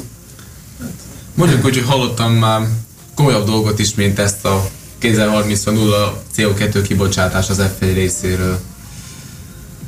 Jól hangzik egyébként, tehát jó, jó Persze, volna, hogy jól hangzik. Tehát, mert, ak- mert akkor ez megint a kecske káposzta esete, hogy marad is a szeretett sportákból, meg nem is annyira romboló, bár ugye elsősorban inkább a az eszközök szállítmányozása az, ami környezetpusztító, nem feltétlenül a hibrid kocsik körözése. Igen, ezen még volna mit javítani. És ott, ha megnézzük a versenynaptárat, és jól látom, akkor kettő tripla hétvége is lesz. Az egyik az még Európában Imola, Monaco és Katalónia, másik pedig majd Amerikában, Texas, Mexikó és São Paulo. Még az tény, hogy ilyen szempontból Monaco szerepe, ebben tényleg van valami Monaco szerepe se lesz annyira kirívó, mert hogy előtte egy héttel lesz Imola, utána meg egy héttel Barcelona, tehát, hogy így most nem lehet úgy annyira lélekben sem feltétlenül készülni az év. Hát nem mondom, hogy egy, egyik leginkább várt versenyére, mert azért szerintem hát sokan nem mondják lesz a monakói de, nagy díj. De az kell, hogy azért az egy mindig egy, egy, egy különleges nagy díj, annak ellenére, hogy általában nem, sőt, soha nem ott látjuk a legizgalmasabb versenyeket. Még úgyis azért ott is volt néhány jó futam, de az, az időjárás is kellett. De ugye, ha már Monaco, arról talán még nem beszéltünk, hogy Monakóval meg meghosszabbították a szerződést. Három évig. Igen. Úgyhogy ennyit érdemes még tudni a monakói versenyhelyszíről. Még valami vonatozás. Így van, így van, így van, és akkor még egy kicsit a pilóta mozgásról is beszélhetünk, hiszen a kínai Guanyu Chu szerződését meghosszabbították egy évvel. Hát olyan szempontból várható volt, hogy az egyetlen alternatíva, aki felmerülhetett az Alfa Romeo-nál, az Theo Pulser volt, hogy az F2-ben versenyző, fiatal francia versenyző, és hát Noha vártak tőle sokat ebben az évben, nem volt annyira meggyőző. Szerintem se holott én kifejezetten kedvelem az ő, te, az ő munkásságát. Szóval igazából teljesen reális döntés volt az Alfa Romeo részéről végül is csúnaszolztak bizalmat újabb egy évre. Mert Pursen jelenleg még nincs szerintem F1-es szinten. Ezt a, ez az F2-es szezon tökéletesen bizonyította most. Hát igen, és még van ideje. Ez kétségtelen.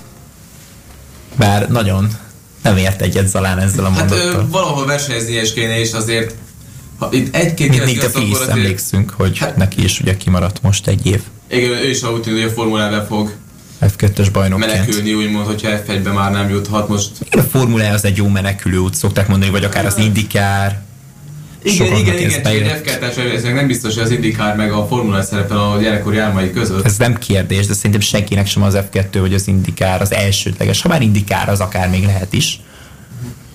Igen, most az IndyCar is azért például Kalomállót vagy Krisztán Ungerot emlegethetnénk, akiknek viszonylag jó opciónak bizonyult az IndyCarba szerződés. Meg hát ugye korábbi Forma 1-es pilóták közül is gondolva itt például Marcus Ericssonra. Szátót se felejtsd el. Ja, hát igen. Igen. Vagy Juan Pablo Montoyát sem.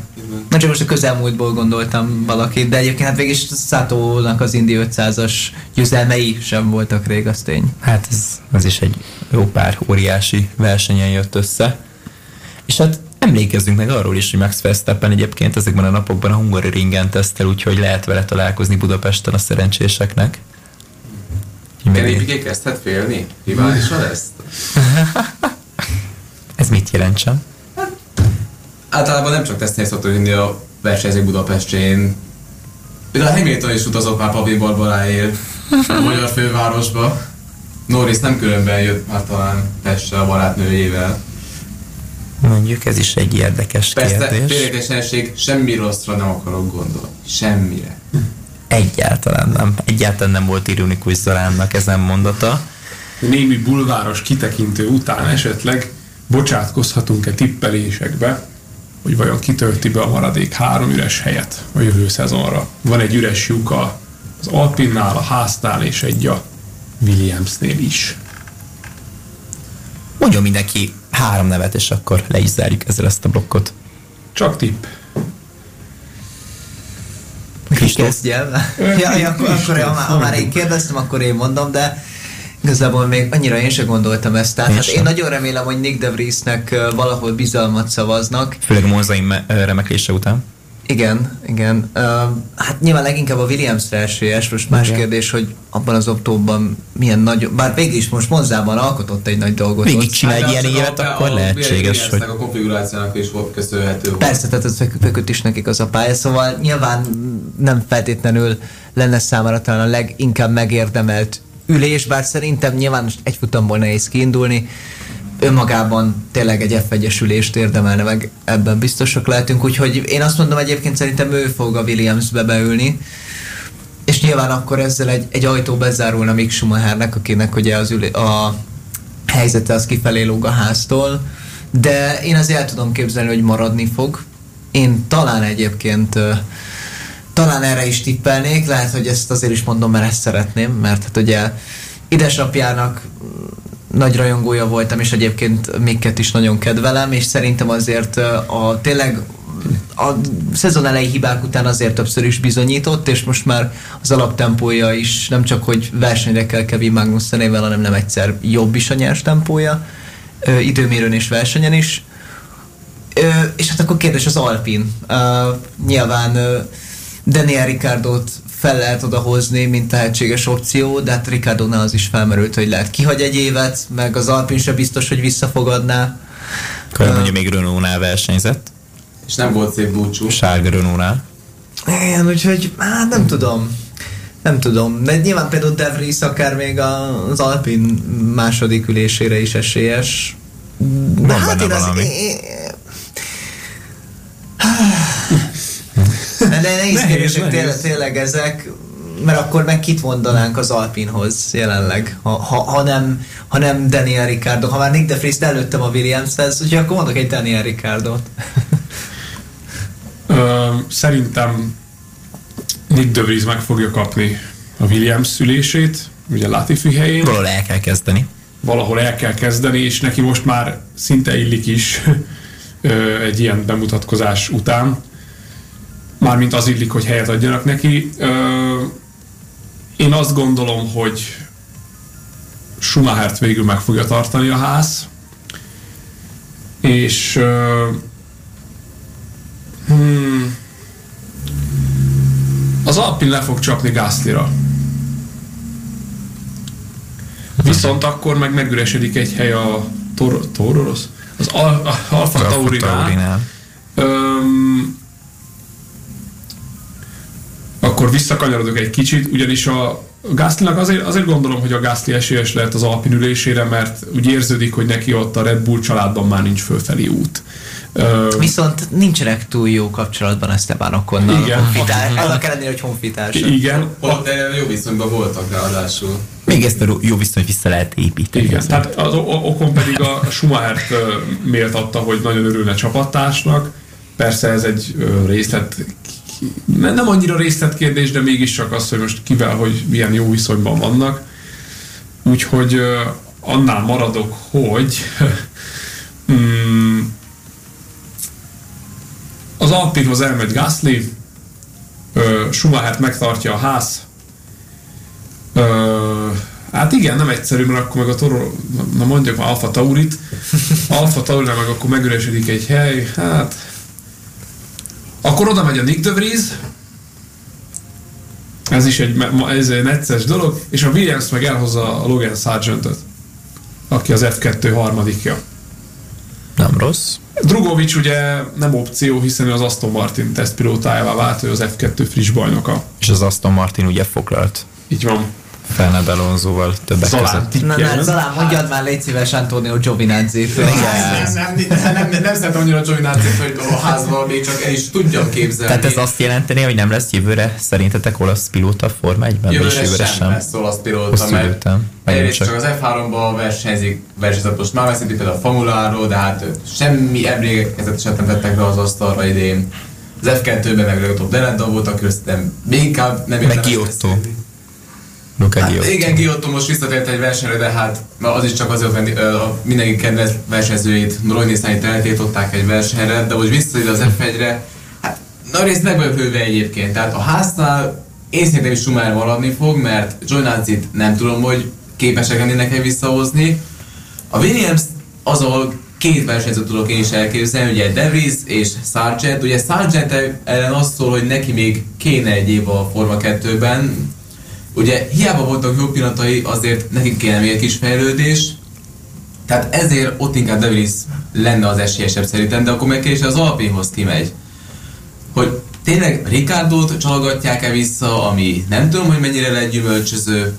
Ugye vagy Gászra csapnak le, ahol ott, ahogy a Robi is mondta már, illetve Kristóf, hogy nincsenek jóban, maximum fasírban.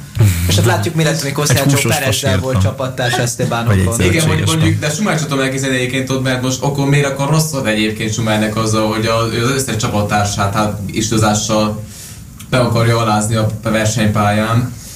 Na de visszatérve az napjára, hogy oda még kimehetne, ugye rebeskedik még Jack Duhan nevét, de ugye ugyanaz, ami Sargentnél, hogy egy f 2 szezon nem volt rossz, sőt, Duhentel jobban ismert, mint Sargent a Formula 2-ben, de ővele is ugyanaz az érzésem, hogy őnél is hiba lenne egy év után az F1-ben,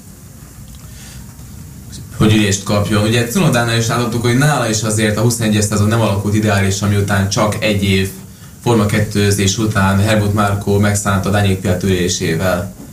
Szóval ilyen szempontból én azt mondom, hogy Ricardo az Alpinnál, Schumacher ház, és én Debriszel szemben leszek egy szőrös szívű, szerintem szá- de, de, de, de, de, Debris legyen a Williams, én azt most jól összehoztam. Igen, nekem ez a végső tippem. Ez is érdekes lenne azért még a Ricardo Alfa Tauri hozzá, de vissza... Nem, azt, azt nem éri túl, azt nem éri túl. Sajnos azt gondolom, volt. hogy a, ebből a körfolgásból uh, Daniel Ricardo fog kikerülni vesztesen, és szerintem ö, fájdalmas, mert egy, egy jó figurával és egy hajdanán nagyon erős versenyteljesítménnyel rendelkező pilótáról van szó, de szerintem tőle nem csak egy évre búcsúzunk, hanem igen, nekem is van egy ilyen érzésem egyébként, hogy lehet, hogy akkor irányt is fog váltani, igen. Van.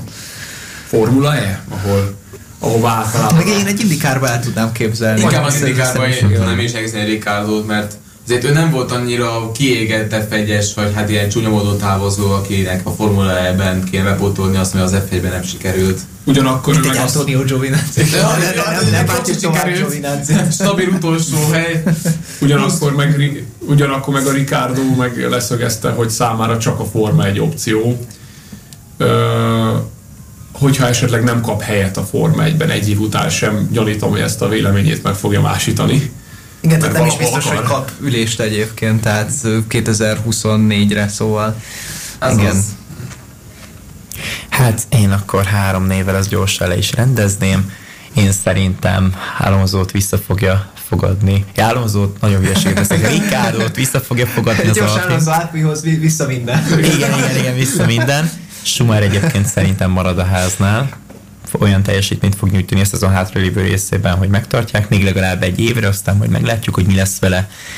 És hát uh, itt az ideje, hogy Nick De Vries végre élesben is bemutatkozzon a Forma 1-ben, úgyhogy őt tenném a Williamshez, úgyhogy ezzel le is zárnám a 2023-as pilotakeringőt. mai félig aláírják a szerződéseket, és akkor már minden tovább.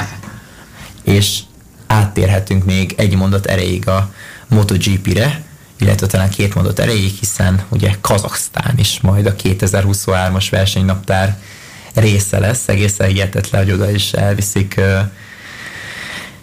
a király kategóriát, és hát ugye a két kisebb kategóriát is Álmatitól 76 kilométerre található egyébként ez az aszfaltsík, úgyhogy Kazaksztán is bekapcsolódik, még Magyarország előtt a gyorsasági motoros világbajnokság eseményeibe.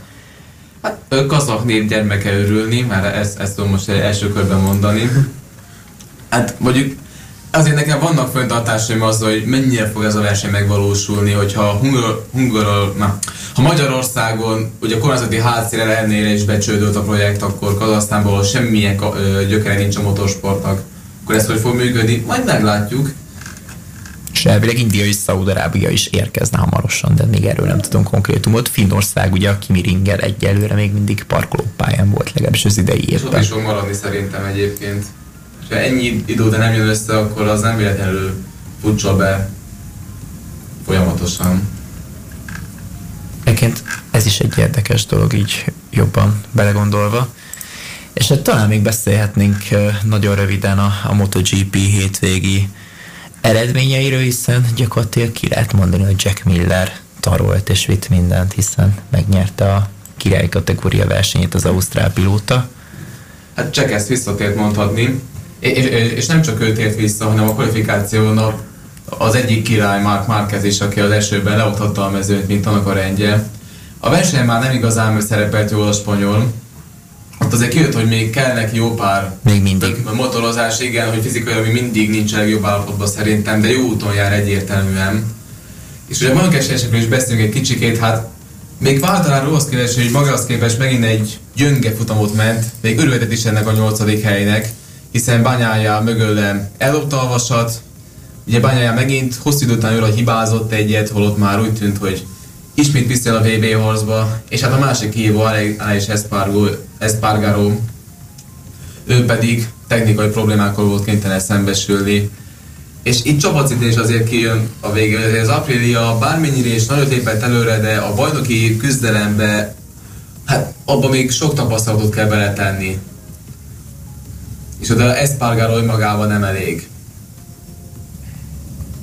Hát Japánban ez történt, hogyha a Motegi versenyt megnézzük, hát ott is rég volt egyébként futam, még Covid előtt utoljára, három évvel ezelőtt 2019-ben rendeztek utoljára gyorsasági motoros világbajnoki futamot a távol-keleten, illetve egészen konkrét a Japánban, ugye Kína még oda sem tért vissza Shanghai, de hát ott nem is rendeztek az elmúlt jó pár évben már MotoGP futamot, de hát a Forma 1-ben sem lesznek ott még 2023-ban sem, hogy de ott lesznek. Illetve de, de 2023-ban már ott lesznek, de hát ez azért még közel sem életbiztosítás. Most egyébként friss hír, hogy az asztali tenisz válogatott is utazik majd Kínába, a magyar asztali tenisz válogatott, és hát majd azért kíváncsi leszek arra, hogy maszkba kellene majd játszaniuk, vagy nem, mert hát ott még azért nagyon-nagyon szigorúan veszik a dolgokat.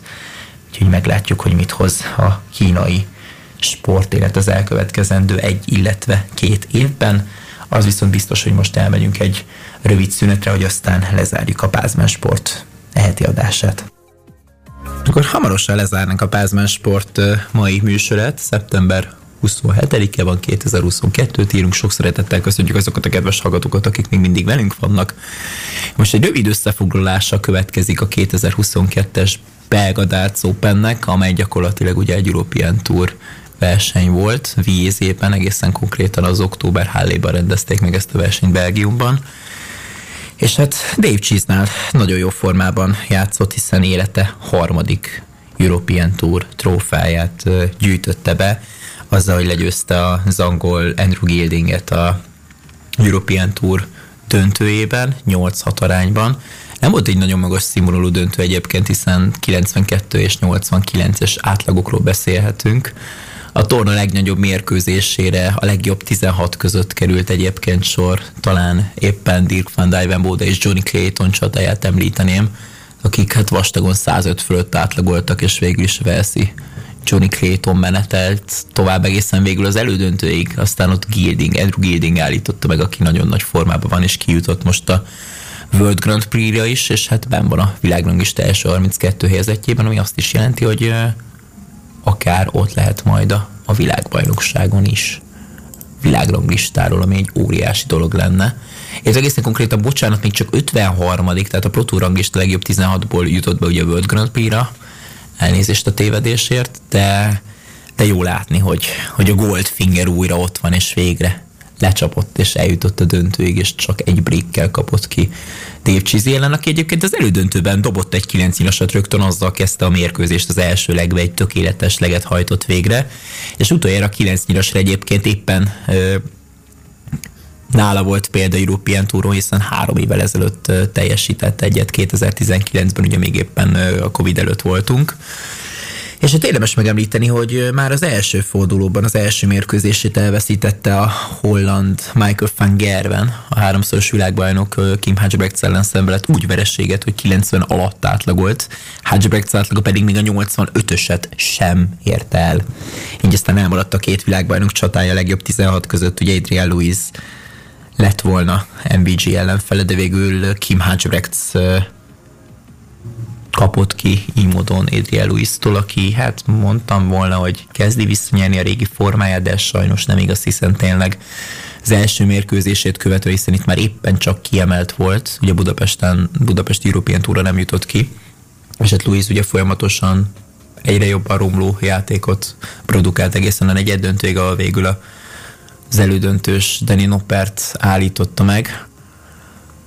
Egyébként volt pár érdekesség ezen a tornán, hiszen bekerültek olyan belga játékosok is a mezőnybe, akikről gyakorlatilag semmit nem tudunk, hiszen volt egy pár visszalépés még a tornát megelőzően, egészen konkrétan Gervin Price, Luke Humphries és Michael Smith lépett vissza, utó, lépett vissza az utolsó pillanatban, ugye az ő helyükre került Martin Schindler, Gabriel Clemens és Adrian Louise, és ők jutottak így módon kiemelt pozícióhoz és plusz három belga játékos mutatkozhatott így be ugye Belgiumban, de olyan nevek gyakorlatilag, akikről még Seres Bede sem hallott a legnagyobb statisztikus a PDC tehát közvetítéseknek, úgyhogy hát egészen konkrétan, itt ha jól nézem, akkor 7 darab, 7 darab belga, és sőt 8 belga játékos lépetett színpadra 48 fős mezőnyben, ami nem rossz, maradjunk annyiban.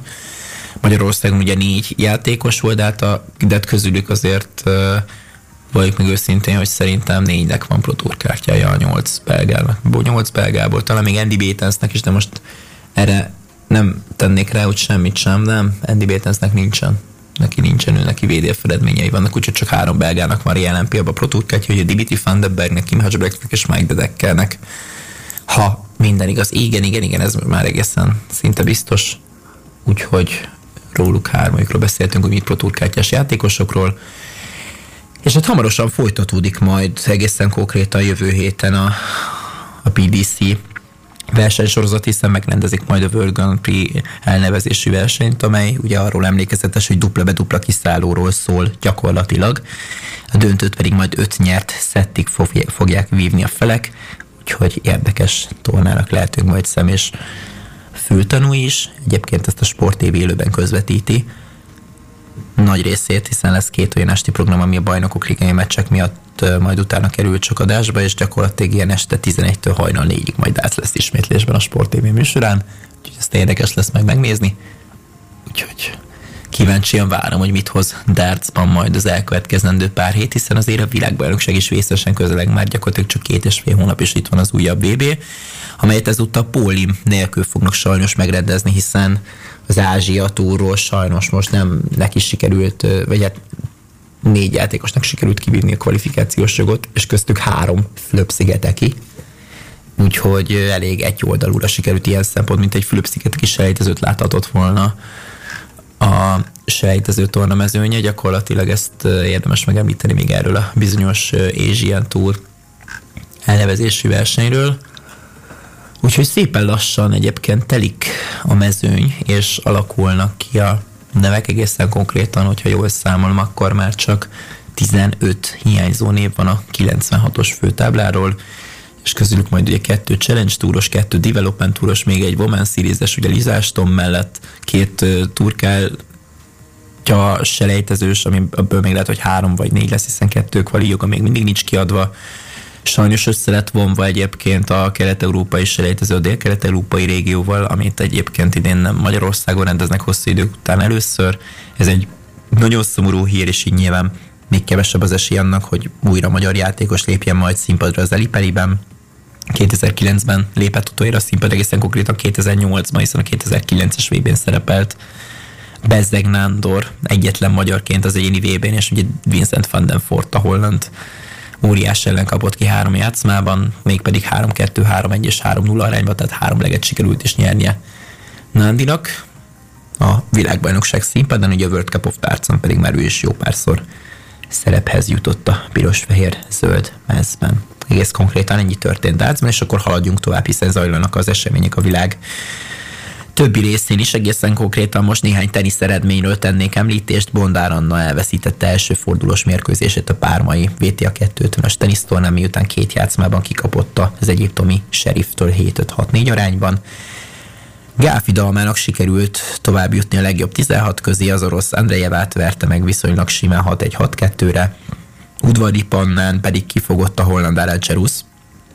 Egyébként ezeket a lányokat serif, ö, serifet leszámítva lehetett látni a budapesti tenisztornán is 7-5-6-3 arányban a holland lány jutott tovább és Babos Timi és az amerikai, elég fura név lesz, most amerikaiként nem tudsz elképzelni egy Kulikovot, Angela Kulikov, és ők is nyertek egyébként az első fordulóban, úgyhogy már negyed döntősök a pármai. Hát az is egy szabadtéri salakpályás tenisztón egyébként, bármennyire is fura, itt szeptember végén lassan, már inkább október elején, hiszen gyakorlatilag a torna az majd október első napjaiban fog majd véget érni. Ennyi történt teniszfronton. Érdemes még megemlíteni, hogy a magyar U19-es férfi vízilabda válogatott Európa bajnoki bronzérmet szerzett, miután legyőzte 10 hét arányban Görögországot a kontinens viadalon, így ők végeztek a harmadik helyen, gyakorlatilag négy világbajnokságon és két Európa bajnokságon szerepeltünk az idén, és mindről éremmel térhettünk haza, hogyha már a magyar vízilabda utánpótlást megnézzük, úgyhogy ez nagyon-nagyon fontos volt. És uh, nyugodtan kimondhatjuk, hogy, hogy ugye az U18-as fiú válogatott, uh, az U16-os fiú válogatott és lány válogatott is ugye világbajnok lett, és az U18-as lányvízilabda válogatott VB bronzérmes lett, az U19-es lány vízilabda válogatott pedig EB ezüstérmes lett, úgyhogy nyugodtan elmondhatjuk, hogy ennyi történt vízilabda fronton. Úgyhogy nagyon-nagyon sikeresen szerepeltek utánpótlás válogatottjaink, és akkor robogunk tovább, hiszen még mindig maradt témánk. Következő az nem más lesz, amiről beszélünk, mint az országúti kerékpáros világbajnokság, amelyre az ausztráliai vologongban került sor. A férfi mezőnyben, férfi mezőnyversenyben Walter Attila ö, lépett pályára, illetve egészen konkrétan országútra, aki a főmezőnye beérve a célba 23. helyen zárt. Hát ott is szépen zárkózott fel egyébként a sokadik üldöző csoporttal, de hát 400 méterrel a vége előtt utolérték a, az élmezőnyt, úgyhogy mondható az, hogy gyakorlatilag a főmezőnyel együtt élt be Walter és Fetter Erik pedig az 23-as mezőnyversenyben volt érdekelt, ugye a fiúknál ott a 12. helyen zárt, ami így nagyon szép eredmény volt, hiszen ő is beérte az élbolya gyakorlatilag, úgyhogy ennyi történt, és akkor mindjárt jövünk is vissza. És még egy-két érdekességet szerettem volna egy az adásunk végére beleilleszteni, hiszen ezen a héten zajlik, illetve még a jövő héten is, ha minden igaz, a női kosárlabda világbajnoksága Ausztráliában, egészen konkrétan Cityben, az eseményeket az M4 sportcsatornán lehet majd élőben figyelemmel követni, és a Duna TV közvetíti majd vasárnap a 15. Nemzeti Vágta eseményeit, amelyre a budapesti hősök terén kerül majd sor. Október 1-én és 2-án, végre tavalyihoz hasonlóan újra nézők előtt, úgyhogy lehet majd menni és szurkolni. Egyébként az esemény ingyenes, de lehet venni jegyeket is, hogy valaki lelátóról szeretné majd figyelemmel követni az eseményeket. És és hát nem tudom, mi maradt bennetek, gyakorlatilag szinte mindenről is beszéltünk, srácok. Így elköszönésképpen valami, ami esetleg kimaradt volna a mai adásból is, mindenképpen szerettétek volna megemlíteni. Ma, és nem holnap, ugye? Hiszen holnap lesz majd foci és kézi is, ne felejtsük el. Jelen pillanatban az Magyarország U19-es férfi válogatottja labdarúgásban a harmadik meccsét ö, nyomja jelen pillanatban is, és egy fél idő után egy nullás hátrányban vagyunk Írország válogatottja ellen, illetve valószínűleg a Ferencváros férfi kézilabda csapata valószínűleg ki fog kapni a Sztjába Bukarest ellen az odavágón. Ez Európa Liga kvalifikáció kéziben. Ez igen friss dolgok még így. És hát így tovább juthatunk az EB selejtező második uh, selejtező szakaszába, hogyha az első kettő helyen végzünk az Írország, Velsz és Gibraltár féle csoportnak, gyakorlatilag ugye Velszet kéne magunk mögött tartani, hiszen úgy néz ki, hogy Írországnak 9 pontja lesz majd. De hát ez még messze nem biztos, hiszen csak az 55. percében jár az a mérkőzés. Így van. Amely egyébként éppen Magyarországon kerül megrendezésre. És hát kézilabda fronton ugye zajlik egy élő mérkőzés, és hát a Ferencváros vereséget szenvez. Talán még az odavágó mérkőzés volt, igaz, három gólos hátrányban van a Fradi négy perccel a vége előtt. Nyilván ebből még bármi lehet, hogy ez az első mérkőzés, úgyhogy majd a Népligetben lesz ennek az összecsapásnak a visszavágója. És hát nyilván a magyar csapat volt ennek a meccsnek is az esélyese, úgyhogy a magyar-román párharcból reméljük, hogy majd ezúton is mi kerülünk ki győztesként akár egy nemzetek egy csoportban lehet mondja a magyar és a román válogatott is, akár mondjuk Angliával is összecsaphatunk, hogy még egy-két pikens csapatot mondjak, de ez természetesen még mindig a, a jövő zenéje, és akkor most...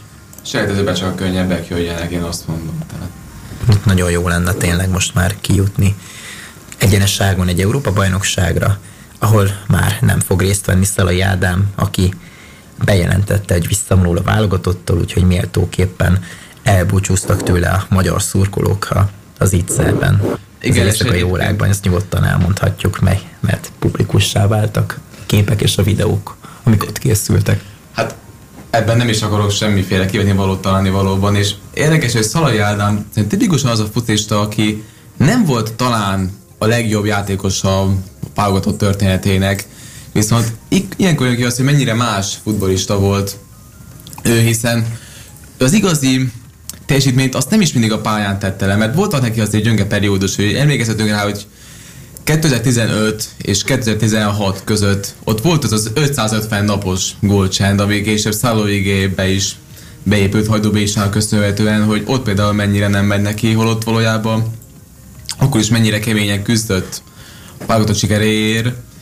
Mondjuk abból a periódusból csak az volt emlékezetes, amikor ott a 4-es 6-osban a Terész körúton ott egy emlékezetes módon ünnepelte meg az EB kiutást, és abból a beszédéből, hogy szurkolónak elmondta, hogy igazából ti szenvedtetek a legtöbbet, ennél kicsit csúnyás szavakkal fogalmazta ezt meg. Abban ugye visszautalt arra a beszédére is, ami talán a magyar futball egyik legőszintébb beszéde volt szerintem így az MLS több mint száz éves története során, amikor az Amsterdami 8-1-es történelmi veresség után ez valahogy kiment ugye a sajtótájékoztatóban, telkiben a kamerák, újságírók elé, és ott mindenféle kenter falazás nélkül elmondta, hogy igazából 20 éve csak hidegetés megy, hogy 20 éve a szurkolók csak hát vannak verve, hogy évek óta nincsen semmilyen koncepció, csak hátbadöfködés a magyar edzők részéről, és ez egy roppant őszinte beszéd volt annak idején, meg is lepő, hát meg is, hát meglepetés erével hadott a szurkolók, és mindenki más számára szó szerint.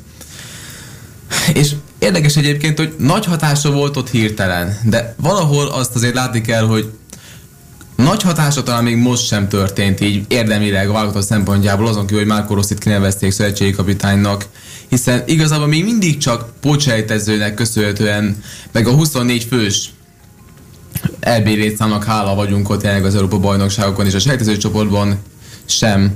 Már az, e- az első három helyre sem sikerül mindig odaérni. De ugye azért emlékeztetünk arra a Szali kapcsán is, hogy volt az a legendás tüzelőbeszéde, az izlandeni pócsejtezőn, végül nem ő játszotta a főszerepet, de az a beszéd az olyan dopinggal hatott akkor a játékosokra, hogy, hogy hát a végén talán már nem biztos, hogy ez számított, de de lehet, hogyha nincs az a beszéd, akkor nincsen meg az a legendás fordítás Loic Négo és Szoboszai Dominik góljával. Aztán, és ami érdekesség színészai kapcsán, hogy ez kevés hangozatot tény, de tulajdonképpen ő a kettőből az egyik olyan magyar játékos, aki a 16-os és a 21-es foci LB mind a két, mind a hét mérkőzése játszott, a másik Nagy Ádám egyébként, és ő az egyetlen magyar focista, aki két különböző bajnokságon is gólt szerzett, ami azért megint csak elmond sokat, hogy mennyire is volt ő fontos a válogatott számára, és roppantul fog hiányozni véleményem szerint, mert egyrészt olyan felépítésű, olyan paraméterekkel, illetve képességekkel rendelkező csatár, aki jelenleg úgy tud védekezni is, mint Szalai Ádám, olyan magyar focistából nagyon kevés van jelenleg. Majdnem nulla. És ilyen szempontból lesz érdekes ez a fél év, amit ugye Szalai Ádám is emlegetett, hogy vagy elég lesz ez a fél év arra, hogy Rossi fölépítsen, illetve beépítsen a magyar csapatba egy olyan játékost, aki tudja pótolni a pótolhatatlant, az Szalai Ádámot. És ilyen szempontból lehet egy opció Ádám Martin esetleg, de, de ő neki kéne gyorsulnia, kicsit erősödnie is, és a védekezésén is sokat kéne még fejlesztenie. Német Andrást emlegetik még esetleg a Genk fiatal magyar tehetségét, de, de, őnek még a fizikális erőben van egy kis hiánya szerintem, bár ez még, váltó, ez még fejleszthető. Igen, de egy szó mint száz, ugye 86 válogatottság, 26 gól Szaljáda neve mellett, két Európa bajnokság, és számtalan emlékezetes mérkőzés. És pillanat. Így van. Robi, hogyan búcsúznál Szalaitól így két-három mondatban? Én azt gondolom, hogy ö, megérdemelte azt, hogy egy olyan góla búcsúzzon, most nem a pontos az utolsó meccs lőtte, megérdemelte, hogy egy olyan góla búcsúzzon, amilyennel azt tette. Ő 2009-ben debütált, ennek során, ahogy követtem a magyar válogatott mérkőzéseit, nekem is volt olyan pillanat, amikor kételkedtem abban, hogy valóban ő a megfelelő arra, hogy mondjuk a kezdő legyen. De ha belegondolunk abba, hogy a 2009-es debütálása után olyan edzői voltak, olyan szövetségi kapitányai, mint Ervin Kóman, Egervári Sándor, Pintér Attila, Dárdai Pál, Ben Stork, és most Márkó Rossi, hogy mondjuk ne térjek ki George Lékenszekre, vagy Szélesi Zoltánra, akik csak Kisbalot belegítették mondjuk. Igen, mondjuk Szélesi megbízott volt, ne keverjem össze Lékenszel sem. Lényeg az, hogy számos szövetségkapitány volt a magyar válogatottnak, amikor ő debütált, amióta ő debütált. 2009 ez, ha jól számolom, 13 éve. És mindegyik bizalmat szavazott neki. Ha ők ezt így gondolták, akkor nekünk szurkolóknak nincs okunk kételkedni abban, hogy ő volt a megfelelő ember, mint center. És akkor most búcsúzzunk el a mai adástól néhány Szalai Ádámos gondolattal. Évekig bele se gondoltam, hogy egyszer vége lesz. Évekig azon agyaltam, hogy ha tudnék jobban segíteni, akkor is, ha tisztában voltam a képességeimmel. Évekig a válogatott sikerélményei repítettek át az élet nehézségein, és most pedig vége. Tiszta szívből kívánok még ennél is sokkal sikeresebb éveket a magyar labdarúgó válogatottnak. Nektek szurkolóknak pedig azt, hogy az éjjel soha nem érhet véget. Magyarország címere, és ti örök vagytok, hajrá Magyarország! Ezzel a néhány gondolattal búcsúzunk már a Pázmás Sport stúdiójából. Szelecki Robertet, Gácsi Zalánt, illetve Szentébei Kristófot hallottátok az elmúlt bő két órában. Sziasztok! Sziasztok! Jó Sziasztok! Élet.